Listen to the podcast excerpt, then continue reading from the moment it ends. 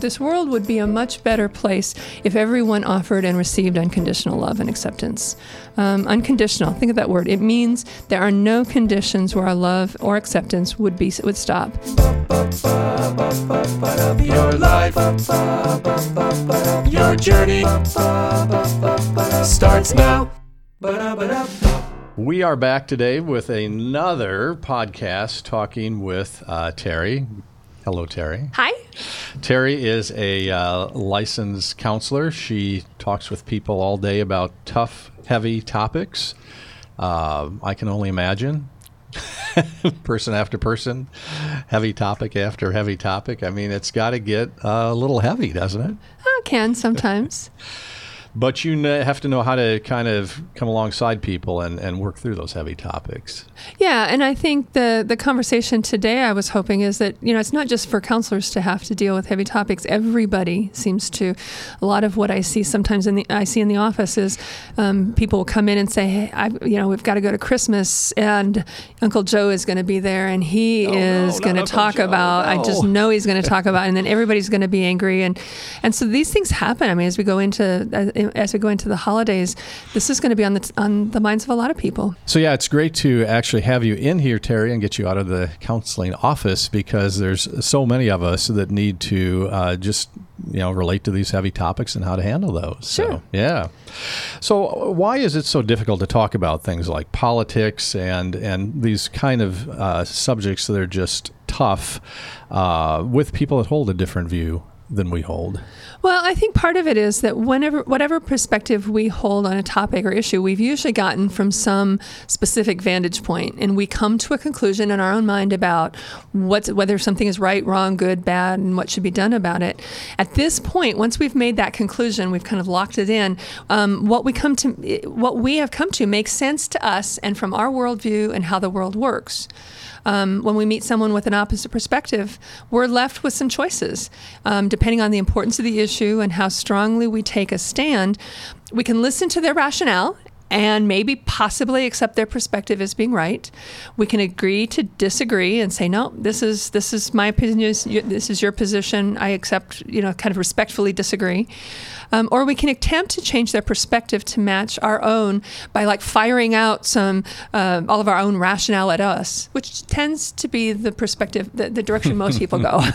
kind of like machine gun uh, arguing, right? It's like shoot out these topics, shoot out these comments, shoot them out as fast as you can. If you shoot off enough ideas fast enough, maybe you'll win. Well, I think it's I think it's um, yeah, it's that feeling that I have to. It, I have come to the most important decision on this, and if everybody else knew the rationale that I came to, they would believe the same way I believe. I think that's the the mindset at a lot of at the heart of this. Um, it's also what leads to those toxic family feuds around the holidays. Well, we did a podcast earlier that talked about just understanding that uh, you know people are going to be different. We're all different. We're all made differently, but to look at those things that we have in common, those similarities, and that that really helps kick off these conversations, doesn't it? Well, and I think it's important to go back if you haven't listened to the last podcast that we did on um, relating to people who are different from us. I think there's a lot of good points in there that I don't want to bring up here again. Um, so if you get a chance to, go back and listen to that one. So, what can we do that'll make it easier to relate to others who do hold different positions and values? Because that's going to be a lot of people, right? We're not all clones of each other. So, uh, when we decide, hey, it's important to have a conversation, which is probably a good point to decide not at the holiday dinner with everybody around the table, Right. maybe to start that. So, maybe you want to have coffee with the person and say, hey, let's talk about this and such. Uh, how do we how do we do that then? Well, I think I think first of all we have to realize that um, we want to do it in such a way that we're not um, we're not setting off the danger signals in their heads. And when somebody comes at me or comes at you and says, You're wrong about this subject, or at least has that, they may not say those actual words, but their mannerisms and their, their perspective, you know, it's like, You need to look at this. Anytime somebody uses the word need, you need to do something, we're basically saying that they're wrong and that's the that's really likely to set off alarm signals in someone's head because So need the word need. Well, that's one part of to it. Kind of get out of the vocabulary for Yeah. this kind of discussion. because if you come up to somebody and say hey you need to look at it this way Right, um, you're going to set off their alarm signals. When those danger signals go are activated, um, immense, be, becoming defensive is an immediate response. It's not something they necessarily feel like they choose. It just happens. Right, right. What else then is sort of a, a, a thing that is is a because you got to have this mindset. You got to have the kind of this roadmap when you're going into these conversations, right? So what's the the next thing that's important? Well, I think once you, I, I, I still want to go back to that part about the defensiveness because what happens when we get somebody defensive, when we say or do something that the other person is defensive about, is logic and reasoning skills go out the window. Right. And um, emo- our emotions running the show. Emotion is really um, the motion set of our brain is now responding to that those def- those warning signals. Um, at that point, a smaller uh, the smartest next step is to just stop talking, just to, just to let that, that let that subject rest at that point until everybody is kind of calmer, and then come back to it if you if you feel like it's safe. Um, and then uh, from that point on, I would say first of all, don't argue. Arguing just sets off those alarm signals. Right. And that may involve just taking a pause, right? Hitting that pause button, stepping away from the conversation. I Yeah. Mean, is that correct? Absolutely. Because you don't have to solve the world's problems in, in one luncheon. Right. Right. Then when you come back together again, the first thing I would say is, and listen, and, and I guess when I, What'd you say? what did I say? did you hear me? I said, listen. Oh, listen. Okay, I got you. And and what I mean is really listen with curiosity and openness to what um, what the, to try to understand what the other person is coming from. You want to really listen to their perspective. You want to listen to their heart, and that's a really hard thing to do if we're busy with our in our own head thinking of the next thing we want to say or the next argument we want to say.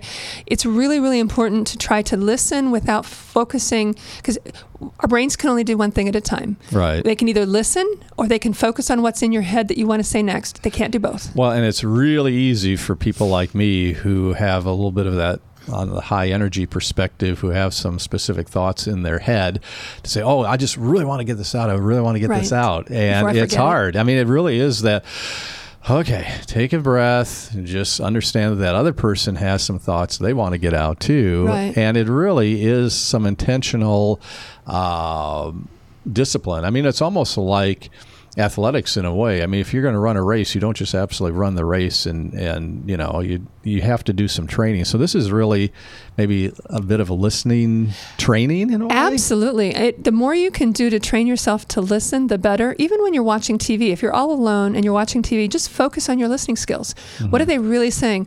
A lot of times we're watching TV and we're multitasking at the same time, but really listen to and try to hear the heart of the speaker if you can. So, so a question then, and, and again, not to pull this into the counseling office too much, because we, we would love to with uh, Journey, uh, and I say this kiddingly, but close down counseling offices, right? Because people are That'd so healthy and the communication is so good, they don't even need counselors, right? Not- Yeah, careful with that. I know there's other issues in people's lives, right? That they they are. You know, we love counselors, but uh, yeah, it's just to do this in a way that is uh, healthy and sort of consistent. Uh, you know, there's just really. Again, it just goes back to being intentional about it, doesn't it? It really does. And I think what's happening in our society is we're losing our ability to listen with our hearts. Um, we have so much noise out there. We have information available in so many different directions.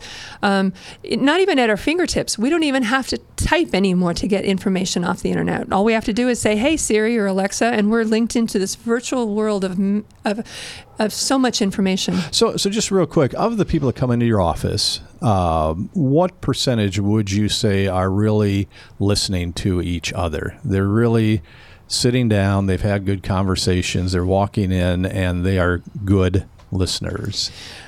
Yeah, that would that would be pretty low. of course, uh, you know, it's. I think what it is is um, when I get couples who come in, by the time they make it to a counseling office, typically they have had years of arguing, yelling back and forth, and when you get into that pattern of um, talking over each other, yelling over each other. What you, what's happening is neither one of you is listening, and both of you are just trying really hard to be heard and understood, and yet the other person's not listening.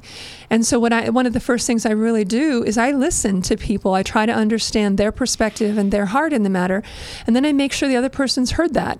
Um, it makes a difference when you hear the heart of the other person instead of now arguing over the little things. I mean, you could you you can have people who come in and argue over who squeezes the toothpaste tube in the middle, Yeah. um, who leaves their their dirty socks on the floor, those kind of things. It's really not about those things. It's about what does that mean to, about them and to them, and how does that make them feel. Well, and it's so important. I had a really, uh, you know, uh, it it was a tough conversation. I mean, on, on the on the uh, level of tough, I don't think it was a ten, but it was probably a seven of a heavy sort of topic kind of conversation with somebody last week. And after we got done, the response that I got was, "Hey, just thanks for listening and, and hearing what I had Mm-hmm. To say." So, Yeah. and it was a two-hour deal. You know, I thought it'd be twenty minutes. You know, we talked for two hours. So, Right.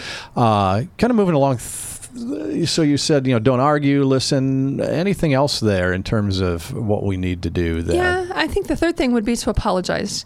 Um, and that's a hard thing to do in our society. It, people feel like apologizing is weak. If I apologize, that means I've done something wrong. Well, yeah, you have. Sorry. own your own mistakes. Recognize your view of the subject may not cover all possibilities, and own your things. And if if if maybe you don't feel like you you know maybe you were angry for you had a right to be angry, apologize for the way you treated the other person when you were angry, and just say I you know yeah I, I I I was angry, but I shouldn't have said these things or done these things. Own your pieces of whatever it is. Right, right. Well, and I think there, and and tell me if if this is close. Uh, it seems like a lot of times apologizing is hard because it's sort of like, well, we don't think. You know, it's like we ran the car into the garage door kind of level Sure. of a hurt. I mean, it could be simply, hey, I was watching the game. I was really focused. It was the last quarter. I was really focused on this. And I just didn't, I ignored, you know, my spouse or whatever it might be. You know, the person thinks, hey, that's like a, a just a little, little tiny thing. But talking from experience? but the thing is, it's still important to apologize because to that other person, even though it seemed like a little thing to the one person, it could have been a bigger thing to that other person. So apologies don't have to be for running cars into garages. It can be for little things, uh, and but a true apology too. Sure. Right. Well, and when we do those things, and we also look back at what we talked about before about the worldviews and accepting things that are different from us, we can become better at showing unconditional love and acceptance. And I think those are key. Those are, that's a key thing right there. Unconditional love and acceptance is Right. is something you don't hear a lot about. Right, right, exactly. And that's really undergirding this whole thing. I mean, that's really at the core of all this. It's like, you know, why do we even want to bother? Because this is tough, right? It's a lot easier to stay different, to not handle the heavy topics. Uh, it's just a lot easier to uh, keep things shallow. Sure. Uh, so this really goes to the point of, well, why would we want to do these kinds of things? And it's really all about.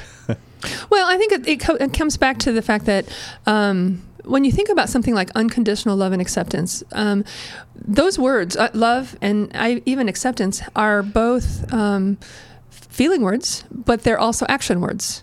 And so I think what happens a lot of times is we may love our spouse, we, and we may we may you know Right. that have that that kind of a feeling from but are we showing love? Are we give are we doing something to show that love to the other person?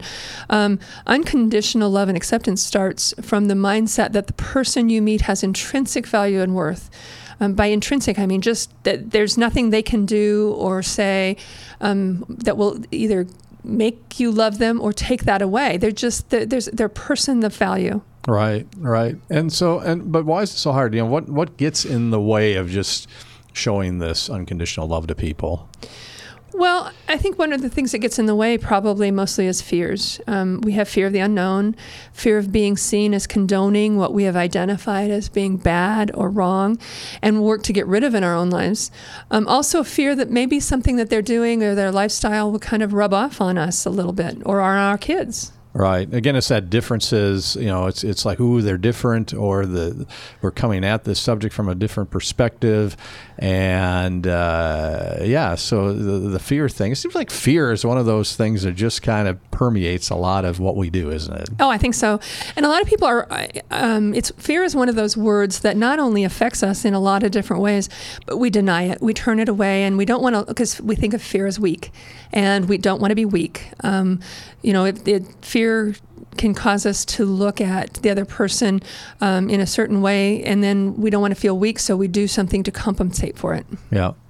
Well, and and when you talked about apologizing, I think sometimes for me, it's it's always been like, well, if I apologize, yeah, I'm going to kind of be like come across as weak or it's just not going to be really that cool of a thing. So, yeah, I think it's again, it's one of those things where just stepping back and going, you know what? Yeah, I, I can see this wasn't quite uh, on track. I just need to say I'm sorry, but and, and just pressing through that fear, that concern, like, oh, I'm going to seem like a a dweeb because I, well, I messed up, you know. Yeah, I, I think being aware that being honest about your weak, not weaknesses, being honest about your mistakes, being honest about who you are, what you, you know, what your your growth areas are. I like that word better. Right. Um, but being honest about those things makes us human, not weak. Right. And I think it, that being human like that makes us more approachable by other people, so or to other people. So, in in effect, I think what's happening is by being more, allowing ourselves to to be human